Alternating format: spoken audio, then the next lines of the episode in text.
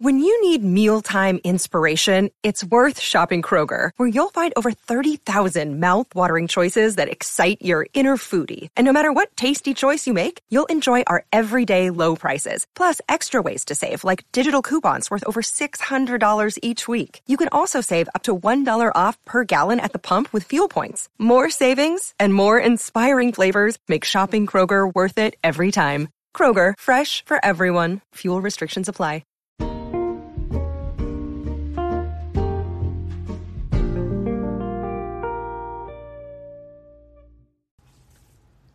Hello, everybody, and welcome back once again to Dirty Sexy History. My name is Jessica Kale, and I am so glad to be back. We were unfortunately forced to take a little break there due to my concussion. I don't know if you guys follow us on Instagram and Twitter, but that's where we post any scheduling updates and mishaps, as the case may be, in addition, of course, to any bonus content from our shows. When I posted about the concussion, I got so many lovely messages, and I just wanted to say thank you. For those of you who've never had a concussion, a lot of the time they require you to completely give up any screen time. Seriously, like any screen time, until your brain gets back to normal. So obviously, that has made it a little difficult to work. Not ideal, but that's what happens when an antique cake plate falls on your head. I wish I was joking. Fortunately, it gave me a lot of time to catch up on reading some very exciting new history books, and I cannot wait to tell you all about them this fall. We are starting today with The Gilded Edge by Dr. Catherine Prendergast. The Gilded Edge is a true story that takes place in Gilded Age, California, and it looks at the love triangle between Nora Mae French, George Sterling, and George's wife, Carrie. By the end of the book, all three are dead in apparent suicides from cyanide poisoning. Nora's death was very suspicious, and we're going to talk a little bit about that today. By way of content warning, this episode does discuss suicide, abortion, and potentially murder. You can make up your own mind about that. So if any of these things bother you, well, you know, go ahead and catch up with us next time instead. That's absolutely fine. Having said this, this is such a fun interview, and Catherine was absolutely fantastic to talk to. The book is unbelievable, and any fans of the Gilded Age, true crime, or women's history will love it. I know I did. This is easily one of my favorite books of 2022. Without further ado, here is my interview with Dr. Catherine Prendergast.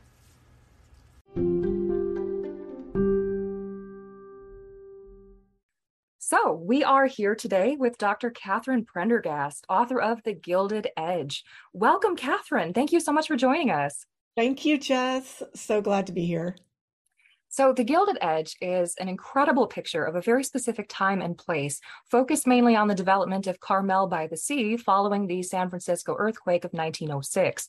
It investigates the fatal love triangle between poet Nora Mae French and married couple and Gilded Age influencers George and Carrie Sterling. So, let's start with Carrie and George. Who were they, and what did it mean to be an influencer in 1907? Yeah, you know, I love that that term influencer because and and it I was researching this even before I knew the term. And then I was like, "Oh my gosh, that's what they are." So they were paid, particularly George, who was a transplant from the East Coast. He's very Yankee. His uh his forebearers had, you know, founded Shelter Island and, you know, parts of Sag Harbor, etc. So he had come out to San Francisco to work at his uncle's realty business. And um, so they were one of the biggest developers of the East Bay called the Realty Syndicate. And at some point, he is approached by the man who has bought most of Carmel by Sea property in one shot, uh, then, which was about a barren square mile. And looking at um, the records from that time, it was clear to me that the myth that this writers colony to which Jack London, Upton St. Clair, Sinclair Lewis, you know, all these people were attached to at one point or another, was actually a for-profit real estate scheme that had only hired writers and bohemians to move there as part of an influencer campaign. Their job was to write about it and to be written about and to be seen and to be having a good time and Incredible. get people to move there. And Yeah. and people moved there because it looked like they were having so much fun. They know, did. it makes sense. And uh, and although George was he was involved in the business side of it, uh, he had uh, well, I suppose uh, I don't know if you call them artistic pretensions. He was he was sort of an artist uh, himself. He was Oh, very much so. He was, uh, in fact, uh, he, his business side was the East Bay Company. In terms of Carmel, he was a hired hand.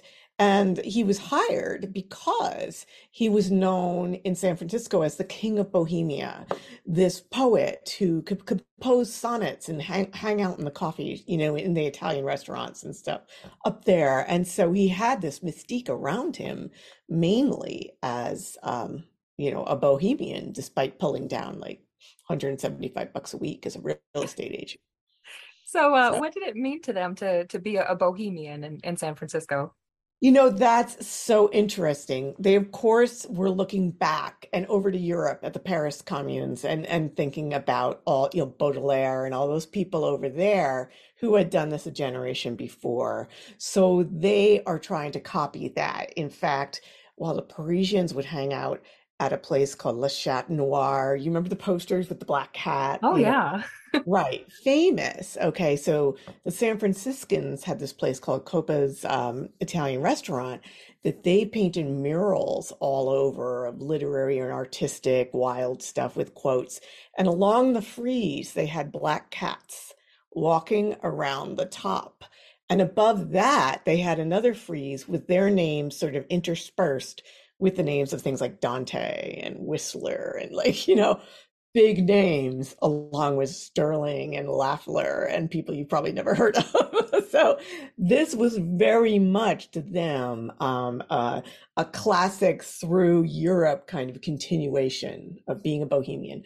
But George was said to have um, described the criteria for bohemianism for the new age when he said you have to one be poor and two uh, swear yourself to one of the seven arts Okay. What are the seven arts? Uh, yeah, I'm I'm not going to get all seven. It's like writing, painting, drama, music, dance, you know, da da da da da. So those would be the seven arts. And so, yeah, that was uh, so he was nicknamed the King of Bohemia, actually in San Francisco. So if you're, you know, a San Franciscan attorney who has just bought some speculative real estate in Carmel and want to dress it up as Bohemian, George Sterling's your guy. Right. He's going to make it look legitimate. Okay. Oh Well, that yeah. makes sense. He's a really interesting figure. So, how did he get together with Carrie? What is his wife like?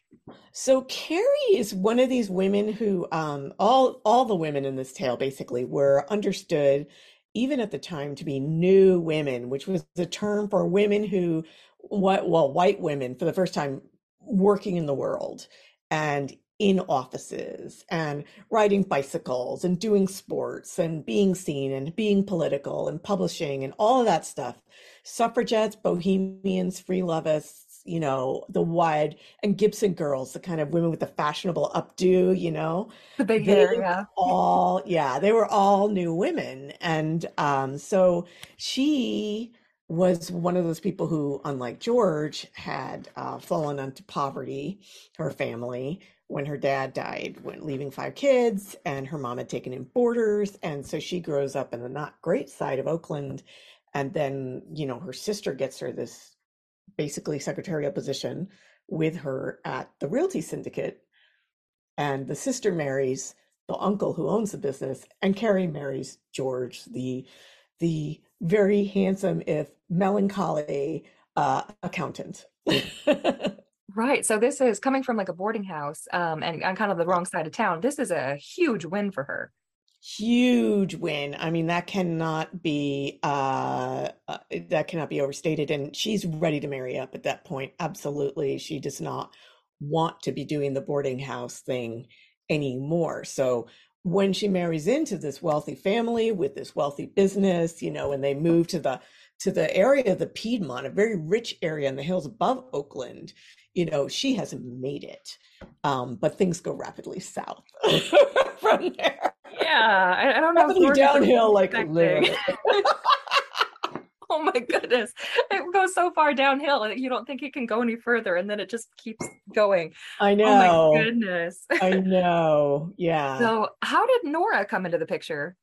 All right, so Nora was a name I kept running into as this poet who had taken cyanide in the Sterling's house in Carmel in 1907.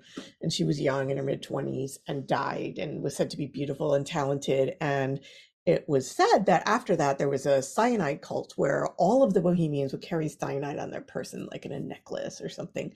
And so they could, you know, if life got boring, just off themselves. And uh, so that that's the myth and I could only find really one source of that, which was Javier Martinez's wife, an oral interview with her.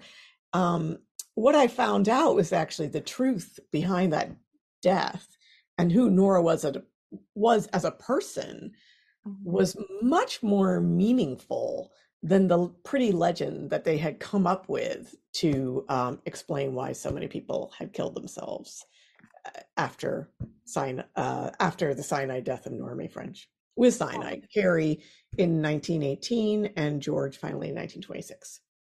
Yeah, absolutely. I found Nora so compelling. And um, you know, you you have a lot of a lot of records, especially about like her earlier relationships, like with Harry Lafler. But then by the time she meets George, all of that kind of disappears. So we still yeah. have so many questions. Yes, we do. And this is what this was the problem when I was developing the book is well, by that time I had found the letter that opens the book that Norma French writes Harry. She's about, you know, 25 and she's self-administering abortion and writing him about her decision to do that while she is doing it, like while she is cramping, which I was like, whoa. whoa and the yeah. letter itself is her voice was immediately compelling and for me, that's what gets me interested is the voice. And uh, I started looking at her poetry, and that was compelling. And she was well-known poet at the time, publishing nationally. So I was like, why have I not heard of her? Why have I heard of these other folks? But the more and more I went into the archives, it was like uh, there the letters that she may have written were altered, disappeared, scratched through, or references to her in letters were scratched through, ripped, whatever. And it was like there was a de- deliberate attempt to make her vanish in a way that the more I saw it, the more I was determined to figure out what the heck happened as close as I could. Yeah, no, there's so much about that that is suspect, and I mean, I have a lot of questions about that. But before we get there, I, I want hope people would. You know, that was my hope that you would read the book and go, this is bonkers. This is completely bonkers. It is. Oh my goodness. And there are so many surprises. So um, just to back up just a little bit, I want to ask you because of course um, on the podcast, we like to talk about the history of contraception and abortion a lot. It's just kind of one of our yeah. kind of pet topics. So, um, as you mentioned, of course, the, the book actually opens with Nora's abortion, and uh, abortion is an issue. It keeps coming up for Nora and some of the other women who were mentioned as well. So, how common was abortion in the Gilded Age? What what was the reality for for women? It's common, very common. And uh, the thing is, it's what's not common is to find firsthand accounts of it. So when I found that letter from Nora, I immediately went to my colleague Leslie Reagan in the history department, who's written one of the you know, seminal books, hate to use that word, on abortion history called When Abortion Was a Crime. And mm-hmm. I said, you know, do you have many of these firsthand accounts from, you know, the early 20th century? And she said, no, because people, it was stigmatized. So people didn't write, talk, whatever about it, you know, um, much like it is now. Uh, except for moments of, you know, eruption, like in the 60s when people were like shouting their abortion or more recently. So the problem was then that um, yeah, the thing is, it was happening anyway, but uh, and it was happening probably in ways that made it harder to police, although they were trying to police it, than it is now, simply because the medical technology we have now can say, oh, you're X number of weeks, right? Back then it was vague. Like, you know, like you could like peer into, you know, they didn't have x-rays, they weren't doing this stuff. So unless a woman was visibly pregnant or known to be pregnant, you know, there was a long span of time where they could quietly abort because the um, there were surgical abortions available. It and Nora had one of those as well. Um, that was her first because she had a rich boyfriend at the time who could hook her up with a doctor. Okay. Mm-hmm. Um, there were midwives who would perform it, but the medical establishment was quickly putting them out of business um, in a kind of professional move that had little to do with the safety issues. And then there was the option that Nora took the second time, which was to take medications that were available in pharmacies, although due to the Comstock laws, got to drop a note to Amy Sohn, whose book, The Man Who Hated Women, talks about Hugh Comstock and the making of abortion um, leaflets and pamphlets passing that through the mail illegal. So they were advertised cannily as like bringing on suppressed menstruation. Mm-hmm. That's an abortion. Right. And um, uh, menstrual regulators and widow Welch's pills and all this. And exactly. goodness, oh, a while back, I came across this incredible statistic. That it, um, it estimated, and I mean, I don't know how they'd figured this out, but like towards the end of the 19th century, they thought that as many as one in four pregnancies actually ended in abortion because it was wow, just that yeah. common. Yeah, yeah. They, I mean, really common. And as I said, harder to police and mm-hmm. harder to find out about when people had them. So, mm-hmm. but in addition to the numerous abortions in this work, there are also um, uh, death in pregnancy. Uh, uh, nearly stillbirth of Jack London's, you know, daughter Joy, who died three days after being born.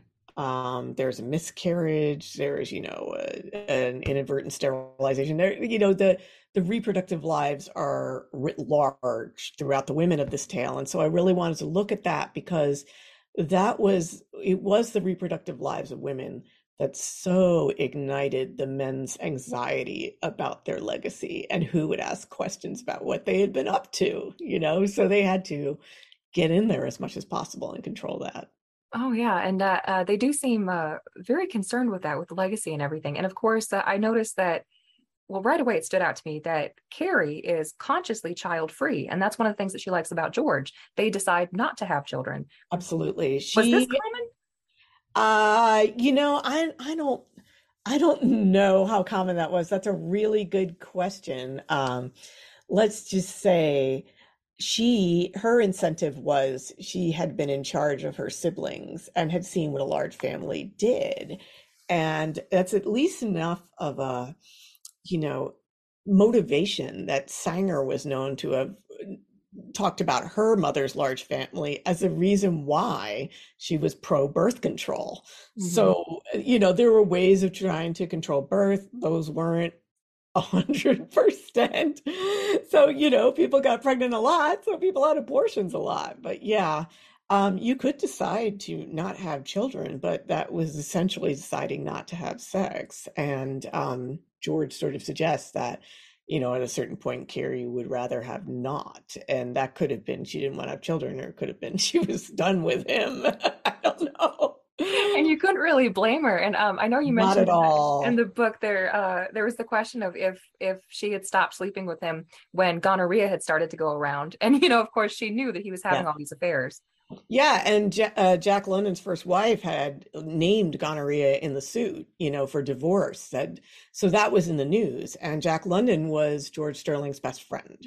I probably should have mentioned that earlier. So, so yeah, that that was one where Carrie was like, "Oh, so all those nights they've been out, like, oh, the whole, you know, mm-hmm. you and uh, we know syphilis was rampant at the time and they were having to do facial surgeries for people's noses falling off and you know so there were syphilis clubs. It was it, it, you were taking your life in your hands if you had a non-faithful spouse. Oh absolutely and of course the the treatment for syphilis i mean it wasn't even common publicly until about like 1940 yeah, we we're talking pre-antibiotics, so um, yeah, they knew what it was. They couldn't necessarily do much about it, and and George Sterling himself was into one of those whack, uh, a famous quack named Albert Abrams, who said every man has syphilis, basically. And uh, this is a guy who, you know, even before Elizabeth Holmes said he could diagnose every illness with one drop of blood. Okay. Um, yeah. And so this was George Sterling's doctor and Upton Sinclair's. And, you know, so we're also, you know, in a kind of high mark of quackery. so, yeah, you can't really you can't really if you're a woman and you're seeing you know all your guys uh your friends coming down with venereal diseases you draw your own conclusions yeah, you're gonna gotta do the math. I'm gonna think like, yeah, oh, I don't know like, about yeah, that. I don't, I don't, I don't think so. Yeah. Uh, so when George's company asks them to move out to Carmel to try to draw people to it, he and Carrie move and live in relative isolation at first as a way to kind of save their marriage from his affairs. but it doesn't go as planned. Do you think the Carmel colony was like the beginning of the end for Carrie and George? Oh, oh, undoubtedly, but it it would have ended eventually, but not as uncomfortably for Carrie. Um, just to be clear, George's company in the East Bay was the Realty Syndicate. They didn't own Carmel. That was a friend of his named Oh, Frank. Powers, who probably met through the Bohemian Club. And so um, they were all, you know, real estate speculators. They all knew each other, right? They all, you know, worked together. At one point, I think Frank Powers had helped the Realty Syndicate with a suit. So this wasn't like, I mean, it's people who drink with, and the, you know, the gentleman's club. So Frank Powers is like, okay, I'm having trouble selling lots on this area of land. George, at this point, has befriended Ambrose Bierce, um, famous great American novelist, who has told George that he's like the next Keats, basically. And George is tired of being uh, a real estate person. And so he tells Carrie that, like, I'll reform if we just move to Carmel. We won't have, you know, he pulls a geographical. How many marriages do this? Like, we'll take all our problems, but we'll move to someplace different and that'll fix everything. And of course it doesn't. He's just as, you know, philandering and drunk and, you know, shiftless in Carmel as he had been. It's just different women. Yeah. But, you know, with less of a paycheck. So for for her, that, you know, eventually winds up being hard times because he's like, I'll just shoot a bunch of snipe and, you know, get abalone and that's living off the land. And, you know, she's like, uh, she's not glamorizing poverty. She's lived it, unlike he did. Yeah. And uh, they they live in a tent as their house is being built, and she's cooking Yeah. over the fire. Yes, yes. And this was not uncommon because there was one hotel in Carmel at the time called the Pine Inn, which Frank Powers, the the head of the Carmel Development Company, had put on logs and moved close to the beach. You can go there and stay there today. It's Oh, still wow. there. So they had all these people coming in to look at lots and visit the place, but they ran out of rooms. So they would put up subsidiary tents next to the inn and give people like a burner and a table and chairs. And like that's how you would come to Carmel to look at property. I wonder why it didn't sell. You I can't imagine. Yeah. Oh my goodness. Yeah. And of course, So the more comfortable thing was, you know, once George and Carrie, you know, made their big house, they would have their friends down and any interested parties and basically run them through a fun timeshare weekend. You know, oh, we're going on a 17 mile drive, which is beautiful. And then we'll go to the beach and we'll we'll dig for mussels and then we'll, you know, popcorn by the fire. And by that time, you know, everybody's like sold. This is great, you know, or a lot of people. And uh so the Powers decides words of mouth is better. Right. And then increasingly, of course, you know, people would come and they'd have this fun timeshare weekend. You know, they they do the whole spiel for everybody, you know, and Carrie be the hostess and cook. But people must have picked up on the tensions between Carrie and George because they were not happy. No. And their job was to be written about and to be happy, to Mhm. actually be happy. And so there was a lot of onus on Carrie, particularly, to paste a smile on her face, even to her closest friends, and say, Yeah, it's paradise, you know, and she can't sustain it, nor can he sustain the, you know, mounting gossip about his affairs, um, which are barely concealed Right. So, oh goodness. Um, so how did his affair start with Nora? How did all that come together? Well, this is the problem, right? So George is married. Um, Nora at this point has broken up with George's other best friend, Harry Lafler. They finally, you know, called it quits. It's after the earthquake. Everything's a mess. George goes back to the realty syndicate to do work because everything's a mess and he doesn't have money. So he's got to go back to the day job from Carmel. At the same time, Nora Mae French is working in the telephone exchange. Remarkably, there are zero letters between Nora Mae French and George. There are also zero letters between Carrie and George, and zero letters between George and another woman he has an affair with at the end. What are the odds? The odds are 0% that these letters Right. do not exist. So I did a lot of like comparing calendars, looking where they were together, noting, you know, how he in a diary mentioned her name, noting that they were in the same place when she wrote this poem and da da da da da. And all of this kind of people basically sort of accepted they had an affair. Although her sister always denied that it was consummated, Nora tended to lie to her sister because her sister was very pragmatic and practical and was tired of Nora getting knocked up with married men and uh, having affairs, breaking up. She was, I mean, really talented, but also ruthless when it came to if she wanted a guy, she got him. So, yeah, eventually her closest relationship, her sister sort of peeled off and said, I can't take it anymore and left San Francisco. And so Nora's now without a house because she'd been living in one that Harry Lafler had built without her sister and seemingly spending a lot more time with George and miraculously moves in with the Sterlings, which when you have a single woman moving in with a married couple in that age, it is going to raise eyebrows no matter what so mm-hmm. much so that that entire scenario was the one Edith Wharton in The House of Mirth in her novel chose as the one that finally sees her heroine Lily Bart, you know, out of society. You can't you, that that's an incredible risk to take um, for both the Sterlings, and I had to really think about why they accepted it. Yeah, that that is the question. You know, uh, Carrie let Nora live there, even mm-hmm. though she was clearly threatened by by all these women who may or may not have been having affairs with George, right? Um, and she, you mentioned she liked to kind of play the big sister and care for for younger women, but she could be, you know, quite judgmental and kind of mean spirited at times, right? You you have, I have this wonderful quote. She needed someone around her whose life was such a disaster, her own would look wonderful by comparison. Do you think yes. that's why she let Nora stay? I mean, I she always seemed to there was a pattern where she always had a younger woman around as a close companion, and that George always wrestled with this. They had one named Kate Partington um, up in the Piedmont after Kate Partington's uh, husband died, their mutual friend, and she was living with them. And George writes Ambrose, she's getting far too attractive. I need her to move out.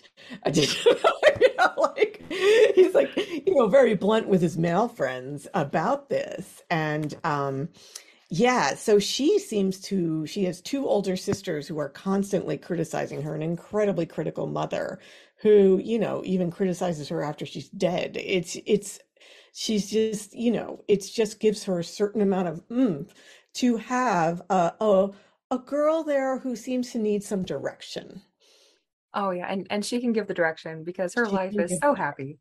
she's married. Yes she's married up. She's done the right thing right? Mm-hmm. so never mind you know look behind the curtain um on the face of it. She's doing right. So yeah that's her constant thing is and also there's maybe a little frisant i don't know but one of the readers suggested you know she did stop having sex with george. Did she really like men all that much i wondered a, that too i did yeah i know other people are yeah. One of my girlfriends when reading like it in development was like was she gay? And i was like not that she would have ever acknowledged or dealt with it but there's these pictures of her wearing men's suits and you know where she looks quite confident and natural. So who knows?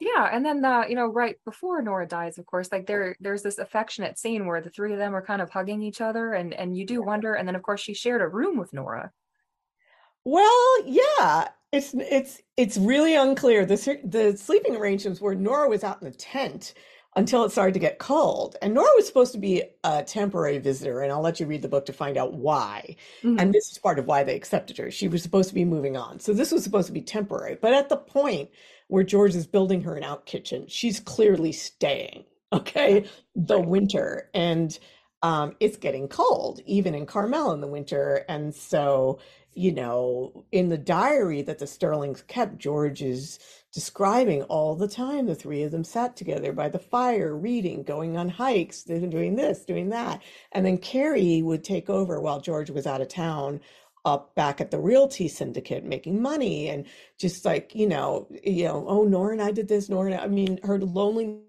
is relieved um because she's very lonely whether george is around or not mm-hmm.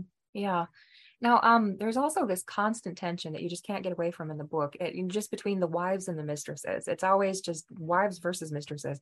Most of it seems to come from Carrie. So she's horrified when Jack London marries his lover Charmian, and he she discovers that George sees no difference between quote wives and whores, right? No, she, no. Right. So she thinks of Charmian as a woman who validated adultery, like adultery is fine as long as no one gets rewarded for it. Um, right so she seems to believe that it's women's fault that george is unfaithful it's not it's not that george is a sex addict it's just that these women are too pretty was it easier for carrie to blame other women than to accept that george was unhappy and not a very good person Look, I mean, I think Carrie's done the common thing of uh, having the addiction to potential. Like, if only mm. I do X, Y, or Z, I can turn this man around and make him right. Um, and so, I mean, she blames Jack too, but what Charmian did, what she blamed Charmian for, um, which is clear that it happened, and people, you know, kind of dance around this.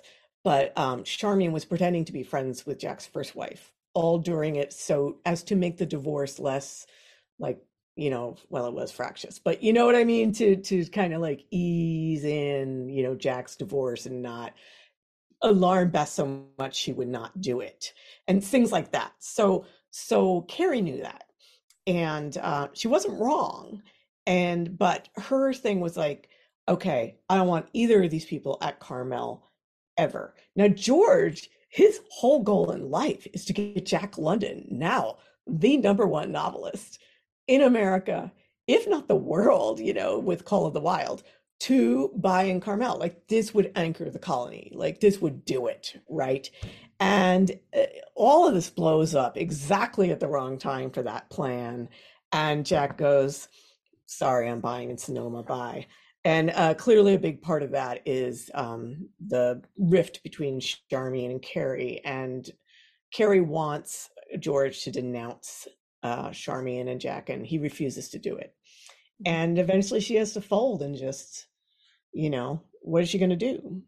They're more and more their financial well-being depends upon their ability to attract writers.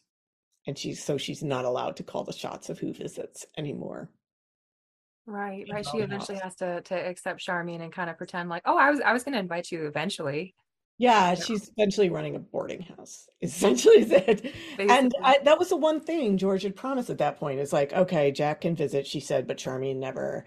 And eventually, you know, another year or so, there's Charmian. So there she is. They start to have a rapprochement, but it is it doesn't last long.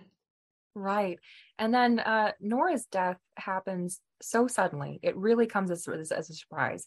Um, now, it was accepted as suicide, but the circumstances were very suspicious. Can you walk us through what happened?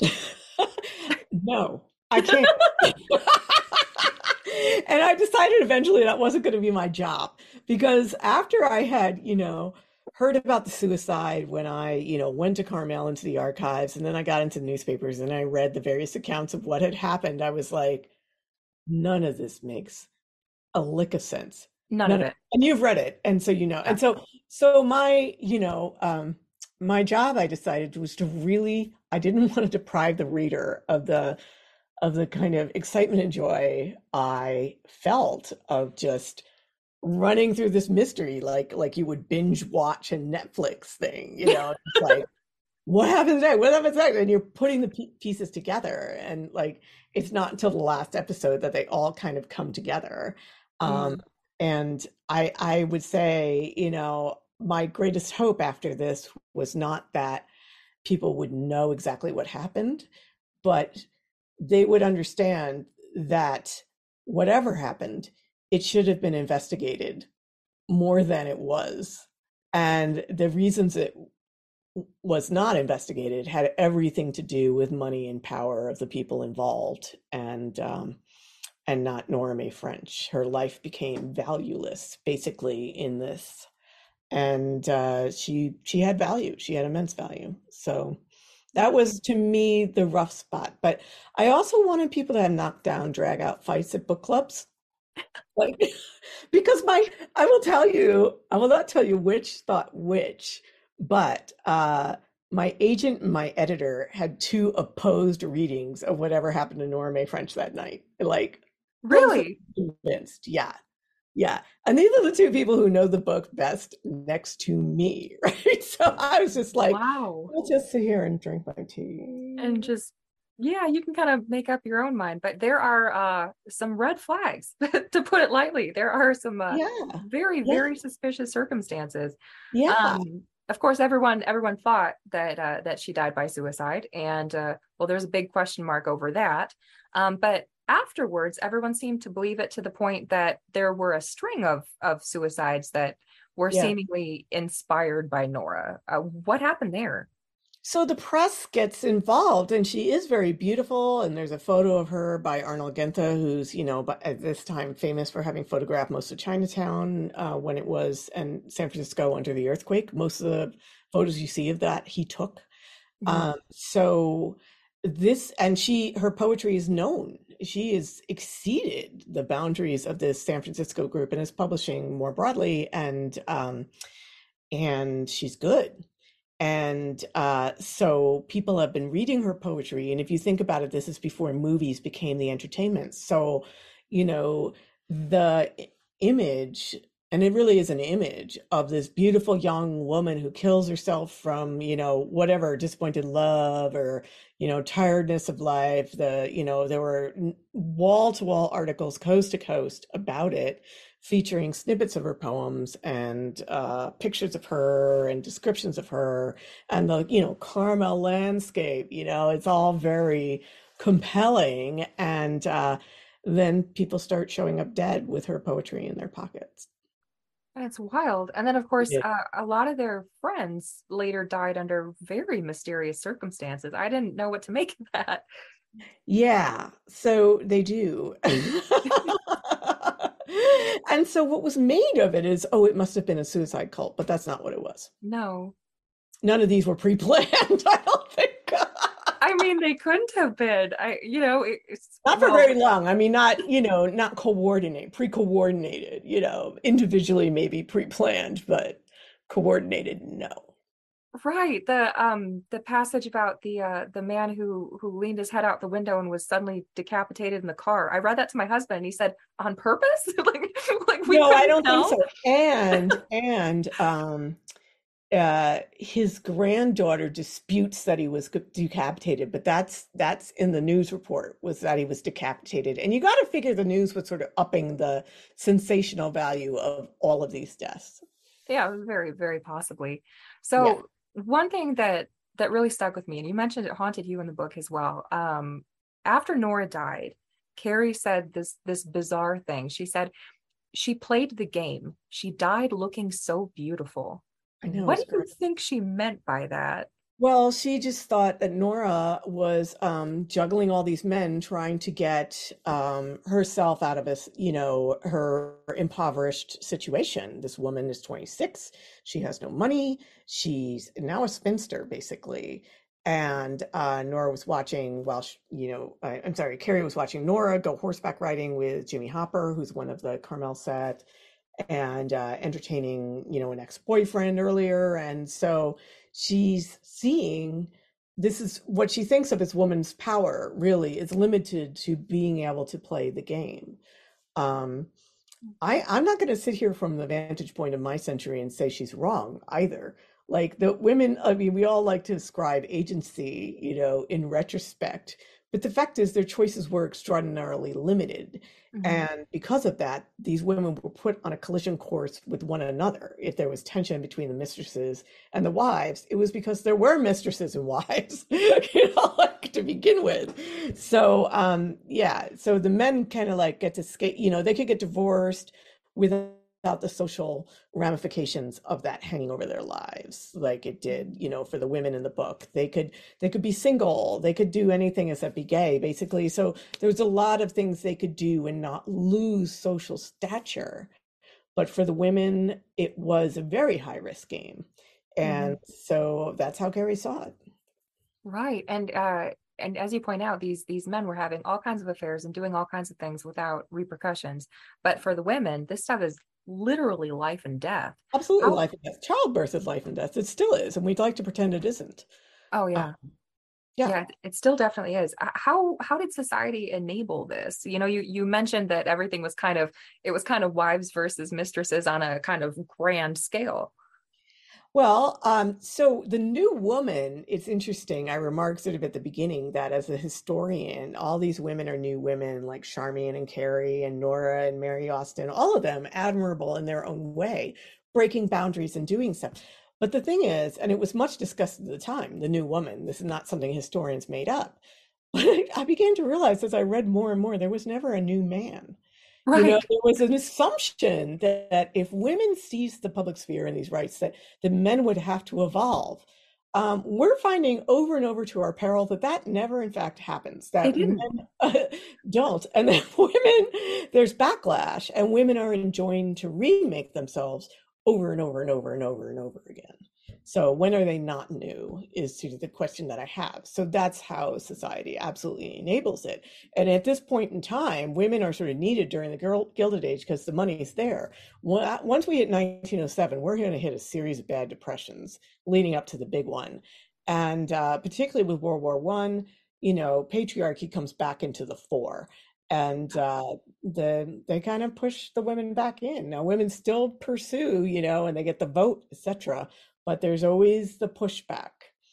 So that's that's what we're going into. So nora is uh, so unlike the others in that she refuses to marry despite several several offers that would have seen her comfortably in the position carrie is in maybe even better off. Who knows you know but each time she realizes she would have to conform herself to this notion of an ideal do- domestic woman, mm-hmm. you know, pinned down, and she cannot do it. She is the one true bohemian in the book, and she cannot make herself do it no matter the cost she has to pay. Right. It it sounds like she wasn't playing the same game that Carrie was playing. She absolutely wasn't. No, there there was no game. She was just, you know, she was sexually incontinent, that's for sure. She was enjoying herself, but she wasn't playing a game. Wow. So after she passes away, I mean, it's it's very very clear that Carrie and George have an extremely dysfunctional relationship, and it just uh-huh. goes from bad to worse, right? He doesn't yeah. appreciate. Do they remind you of any people you know? Like, I mean, I think we all know these relationships where you're just uh, like, yeah, I, I, think I've, I've, I've met a couple of Carries and Georges. I have, yeah. so yeah, it's not going to end well. it's not, you know, and you're just like waiting and kind of holding your breath. My Trying to be a good friend, but just being like, dude, like, yeah. I support you, but is this healthy? Yeah. yeah. So he he even calls her at one point his billion ton wife anchor, which yes. isn't exactly flattering, right? No, no. His his whole, you know, gestalt about her to the world is, mm-hmm. you know, well, she keeps me steady, but you know, aren't wives always just the nag and the this and the that? And he's just trying to hide his affairs from her more and more as he realizes that in Carmel's a little town Mm. And other women in town are not having any of it. And so he writes even a poem called The Cats of Carmel, satirizing, you know, these busybodies who are not creative enough and, you know, just, you know, ruining his good time. oh, yeah. but sure the men never ruin his good time. Yeah, oh, my goodness.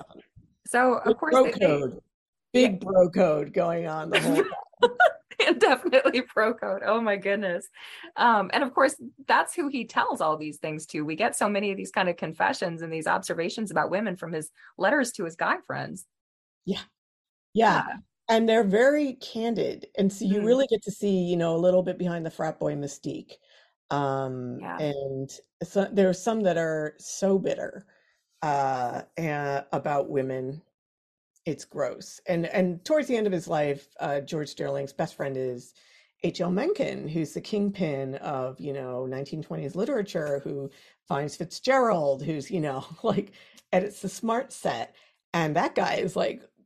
You'd be hard pressed to find a more racist, misogynistic guy. And every time people quote H.L. Mencken, because God knows he's clever, I'm just like, just don't. really. This is not somebody you want Parker. Go somewhere else. With. yeah, yeah quit but you know they're both men trying to drink their way through prohibition and mm-hmm. screw their way through prohibition and you know this is that's it's after carrie's death and their correspondence is like blah, it's something else Oh my goodness. Yeah, it, it is. And all these these bits from the letters are, are fascinating, but you, you don't come out of this liking anybody. Um, certainly not the men, and that was a tr- that was that is a problem for me when I was writing it, and remains a problem in terms of believe it or not, George Sterling has fanboys. And uh, if you go into Amazon reviews, you'll read the fanboys and how upset they are with me that I am not credited George with all the help he gave Nora on her poetry Oh, and I've sake. not acknowledged his genius as a poet. like, I mean, his his book Wine of Wizardry was being uh, panned at the time, like famously, epically, scandalously called crap. So, I mean, I, I I'm so amused that, you know, in 2022, there's this die-hard bunch of George fans. But early on, I realized, you know, I had tried, believe me, I spent a year trying to make these guys more redeeming than they actually were. And I just couldn't. I, I really could not. Um, there's one, Jimmy Hopper, who comes closest. You know, he's actually not so bad, but uh, he lives a long life and has opportunities to redeem himself, and one by becoming a war hero at, at points and a journalist in World War One. But um, yeah, other than that, it's it's not good. So It's not good. yeah, I finally relieved myself of that. But it, then people are like, "Well, you've really put your thumb on the scale for the women," and I'm like, just on the other side where the thumb wasn't. Yeah, Another thumb? I mean, you can't help what the sources say. I mean, it's it's coming straight from the horse's mouth, isn't it? Yeah, and as far as like, you know, yeah, there there is the sources and, and you can draw your own conclusions from it. And you may disagree with my conclusions, but it is what it is. Um, so this is just the the problem with history is the people who write it often um, are, you know, Londonologists or Hemingwayologists or, you know, Ripperologists or people who are fascinated with the men of the period and write from that necessarily their perspective. And God knows there's 66,000 documents of Jack London in the Huntington Library. Um, you could write a fifth biography of Jack London if you so chose. But eventually I asked myself, uh, why would anyone do that at this point? What what new would we learn, really, from that? And then, you know, this book he's a side character in my book. He's there, but he's a side character. Right. Yeah, he's he's sort of your, your uh, a famous cameo. There, well, there are a lot of famous cameos in it.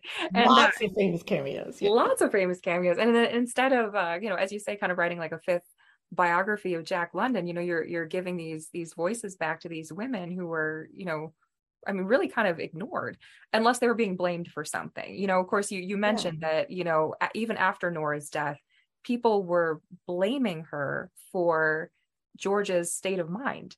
You know, he, he was he he he Yes. left her and he was being haunted by her. And if only that poor dead woman could let him go. Like what? I know it is ridiculous, but that was that was Ambrose Bierce's take. Like, I'll work Mhm. this woman poison out of you, you know, like get this Dulcinea, which is like Don Quixote's young infatuation, alive or dead, Dulcinea's out of your mind. You know, really referring to Nora and and George is is so depressed, and he writes Bierce, he's like, I just can't do anything when I'm not in love, you know, and I he's he's he's devastated after she dies and cannot hide it, however inconvenient that is, both for the marriage uh, and Carmel.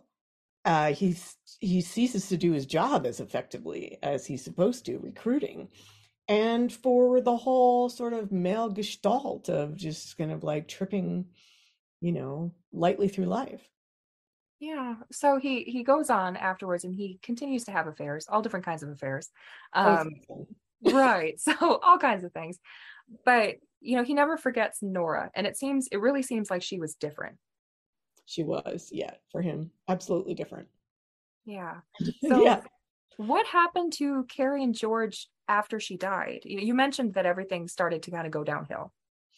Yeah, so they kind of get their story straight about what happened and why. And, um, you know, anyone who asks them, they tell them basically the same story, which was interesting to me as a, uh, you know, going through the archival record. I was like, wow, there's some remarkable similarity. like, kind of like when you're interviewing all the witnesses and they say the same thing. You're like, wow, that's the same, in fact, words as that other. Anyway, so they do that. And then um, they have to shoot down all kinds of rumors. I won't get into what for the next year and a half that circulate around Nora because however much they want to bury it, there's um there's shit stirrers and gossips both in the women and the male community men like to think they're not gossips but there's a famous friend chef who's just like oh and then she went to live with the sterlings you know doing this kind of thing in new york and keeping the story alive and alive so it just freaking won't die and then people start dying and the papers are like nora's back you know this phantasm so yeah. Uh, what happens to Carrie? Uh, you know, there's only so much room in the book, and um, she's desperately trying to steady the ship until she can't any longer. But in the immediate aftermath, it's one letter that didn't make it in that I regret, and that's by Bierce's uh, niece, Laura Bierce, who uh, she was good friends with, and they the the niece and nephew of Ambrose Bierce go camping with her in August and Laura writes, you know, Carrie's mutual friend said she was so mean. She was so not herself. I didn't even like her anymore. Like she's obviously going through some weird mood thing as well. Like this has left immediate devastation. But then they kind of click back into, you know, the affairs and drinking and, you know, trying to cope pattern. And um, it is really another decade or more before the emotional toll finally builds up to the point where it breaks them completely. Yeah, so they uh they did ultimately get divorced, and uh, I mean clearly they didn't really like each other. So, do you think if they would have split up sooner, things have gone would have gone differently for Nora? No, no, it would have had nothing to do with it. She would have found, I mean, much as George was in love with her, she would have found you know, like I mean, it was a placeholder, you know, affair. It was just like basket weaving, you know. I mean, almost a hobby. And uh yeah, no, it would have meant she was not going to marry anyone. And she had George's number, of course she did. And you know, so you know, she always knew kind of basically the limitations of the people she got involved with. Um, but she, her pattern would be she would do get into it either because of an infatuation or obviously forbidden love was a large part of it because each guy was married. Lafler was married. Her boyfriend before that was married. And like, you know, after she turned down her first engagement to someone eligible, it's almost like she never fell in love with a single guy again. And so she's, you know, she's in it for the bohemian lifestyle Mm. um, but her own consequences come up and you know she's not able you know once you're getting older as a woman you know it and her poetry towards the end of her life you know says you know basically that i feel like all the earth is decaying and you know it's almost like you know, love decays, the earth decays, and she has a sense sitting there in Carmel watching the Carmel River dry up. And she's very like, she spends a lot of time in nature, that this whole beauty uh, of the land that she has in front of her is going to decay as well. And so she's a harbinger of really the ultimate, you know, fall of the Carmel set and ecologically what happens to California. And she's right. And uh, and of she's course, right. you know, seeing George and Carrie kind of every day doesn't it wouldn't make her want to get married, you know. if anything, it would just kind of uh, reassure her that she was right to avoid it. She just knows it's not for her. Yeah. She knows it's not for her and and you know, she's happy for her sister when she finds someone, but it's it's not for her. And at a certain point early on, she knows who she is. And uh come what may, she's going to live her truth yeah. And then, uh, of course, after the divorce, things seem to be going better for Carrie for a while. Um, but then she mm-hmm. ultimately dies by suicide as well. Um, now, there is a rumor in there that I found really chilling, and I was wondering if oh, there was any truth to it. Just okay, the, the idea that that she had died by drinking the last of the cyanide from Nora's bottle, like yes. she oh, kept it. I, I doubt it. I doubt it.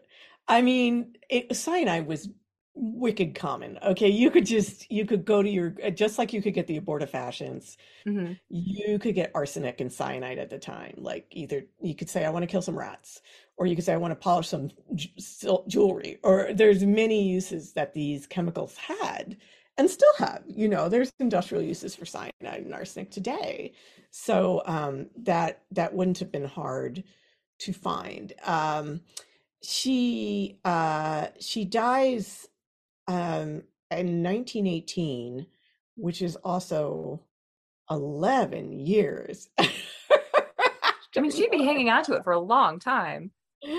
Yeah, I doubt it. I doubt it. Again, that was one source, and um, I I- whenever there's one source and I can't corroborate it, I mean, quietly behind the scenes, I'm very much of a hard-nosed researcher, and uh, so just like the cyanide cult, if it sounds too good to be true, it probably is. So there has to be some corroboration that looks likely, and in her case, I could find none. Yeah, and uh, there's so much uh, kind of poetic license around all this stuff too. And there's a lot. And, you know, um, not like even in a history like this, you don't take some to set the scene and to get inside their heads because you've read so many letters at this point, you know exactly how they would feel about what's going on in front of them, right? But, but yeah, there's, um, in terms of the poetic license that was taken with the newspapers and the people who lived in Carmel, it was all in the service of glamorizing Carmel, their own legacies. It was never in the service of really making Nora May French, you know, uh, someone people would read a hundred years later. Right. And even when she passed away, when the, the way that they wrote about her in the papers read like an advertisement for Carmel. Absolutely, absolutely. And he, and then George Sterling and Harry Lafler, against her family's wishes, edited a book of her poetry and left out happy ones, you know. So it, it's and, and included some she never published and with reason would not have wanted published. Um, so yeah, they did what they wanted. They used her alive, they used her dead. That's so sad. I mean, she just deserves better. She's such an interesting character. Well, I was hoping to have given her better. Yeah. Yeah, absolutely. And I think you really did. Um, so before we close out, I've got two more questions. Kind of Sure. vaguely, I'm I'm thinking about George too. He's he's such an interesting guy, and you Yeah. kind of feel for him, but at the same time, he's really his own worst enemy. So you can't be too sympathetic, you know. Um, so he he feels very deeply as it pertains to himself, but he seems completely oblivious to the feelings of Carrie, Nora, and the other women Mhm. that he just like ghosts along the way. Um, so Nora clearly haunted him. Well, I mean, maybe literally haunted him until his death. But do you think he ever regretted what happened with Carrie and all of the other women? Well, if you read his um, letters after she died, he has immense regrets. Like, oh, if I had only known how miserable she was. It's like, dude, she was telling you the whole time. so, I mean, they're they're so um, so self-centered. It's it's startling. But um, I think what you have in the book is a case of what Kate Manne has called uh, so deathlessly himpathy, where the men feel sympathy for other men and for men's troubles. And so in the end, you know, he he feels like, yeah, some a lot of guilt, Mhm. right? But it never led him to lead any kind of a different life insofar as women were concerned at all. Um, and so, oh yeah, I should have paid more attention to my mother, and oh, I should have been a better this, I should have been a better that. I do feel think he has a moment of remorse and um, responsibility, uh, like a, a minor insight of responsibility into what he wrought by playing all these women off against each other towards the end. I'm making that argument based on the fragments of poetry that he he leaves before he offs himself. Um, and they're very, you know, that's what he leaves out that people can see. There's a pile of ashes on the desk. He clearly burned a lot of stuff. So the fact is, we'll never know 100% what he felt, you know, or any of these people. But that's the fun part. Yeah, for sure. And and of course, as you mentioned, George, uh, he he tragically also died by suicide. And again, it was cyanide. Yes. And uh, H.L. Mencken lately, later said it was probably a good thing he was impotent and he, you know, he couldn't drink anymore without getting sick. So so much for important thing. floods. but I will say this for George. I do think he had a very Catholic. This is the weird thing about him for being a Yankee. His dad converted to Catholicism, um, and he went to Catholic school before failing out because he's useless. Um, but he he had a sense of uh, taking care of children, and whenever his friends with children needed money, he gave it. Like even when he didn't have it, uh, and you know to other male poets who were struggling. So there was that side of him. Always the empathy, very much. You know, we have to keep the children going, etc., etc. So I think he had that, but that's Mhm. where it ended. Interesting. So, what is George's legacy? What happened with Bohemian Grove and all of that afterwards? Well, Bohemian um, Club is still very much functioning as a gentleman's club in um, San Francisco. I couldn't get into it. Um, Bohemian Grove is a powerhouse. Richard Nixon was a member. I mean, still like the elite are members of these clubs and uh, go do these campouts, these weird campouts, and you can read all kinds of secondary literature about that if you want. I where men dress in drag and do you know these theatrics while burning statuary or whatever. It's crazy, and this is their sort of bonding, and this is supposed to elevate them above just shrill capitalists, right? So, um, and give them depth, I guess so so that legacy goes on and as i said you know there's people in california who will tell you that george sterling was misunderstood and he's a great poet and he's got that park named after him san francisco um, i eventually stopped asking myself what were the legacies of the george sterlings of the world and asking what are the legacies of the nora May frenches of the world? Where's her bench? Where's her park? Where's her you know her fan club? It, it, it it's amazing how men get these memorials of stone and women, you know, get thrown into miscellaneous archives of their abusive ex-boyfriends. It's just such a tragedy. But you know, you've Yeah. done such a wonderful job of of bringing this back to life. You know, you I can't imagine how much work it must have taken to to find Seven of that. years. Yeah, it was a long time. I I don't write quickly, and uh, so it's it's very it it takes it's laborious. It's laborious, but once I get it down, then I know what I want to write. Then it's it's better. I hope the next one goes more quickly. Yeah, well, I, I'm sure it will. That's wonderful. And that's perfect. So, uh, my last question is, of course, what's next for you? Where can we find you? Uh, yeah. So, um, I am wrapping up my last year of teaching at University of Illinois at Urbana, where I've been on faculty since 1997, and to devote myself more to writing and uh, retirement, and you know. Uh, so the next book um, is looking at Jewish women labor activists of the early 20th century, same period, different coast, um, very different kind of class circumstance. And again, it's going to be a long range project because I have to learn Yiddish, or I have been learning Yiddish, because some of the major texts from the movement are in Yiddish. Yiddish is a language of socialism of um, the 20th, early 20th century. You know, no, no doubt about it. And so I was like, well, I mean, just like I had that moment in the archives of like, well, this is a very well-trod path, and I don't want to trot it again. Um, I look at all the English resources from the period, and I look and see all these tons of Yiddish resources that few people have done things with. And I was like, I'm going in. So that's what I'm doing. That sounds fantastic. I can't wait to read it. You'll have to let us know when it's You'll have to wait. we need it. That sounds great. Well, my goodness, good luck with all that. That's Thank you. Thank you for your great questions. Thank you so much for being here today. We really cannot thank you enough. The book is The Gilded Edge, and it was such a fantastic read. And it is out in paperback on October 12th. October 12th. Yes. Excellent.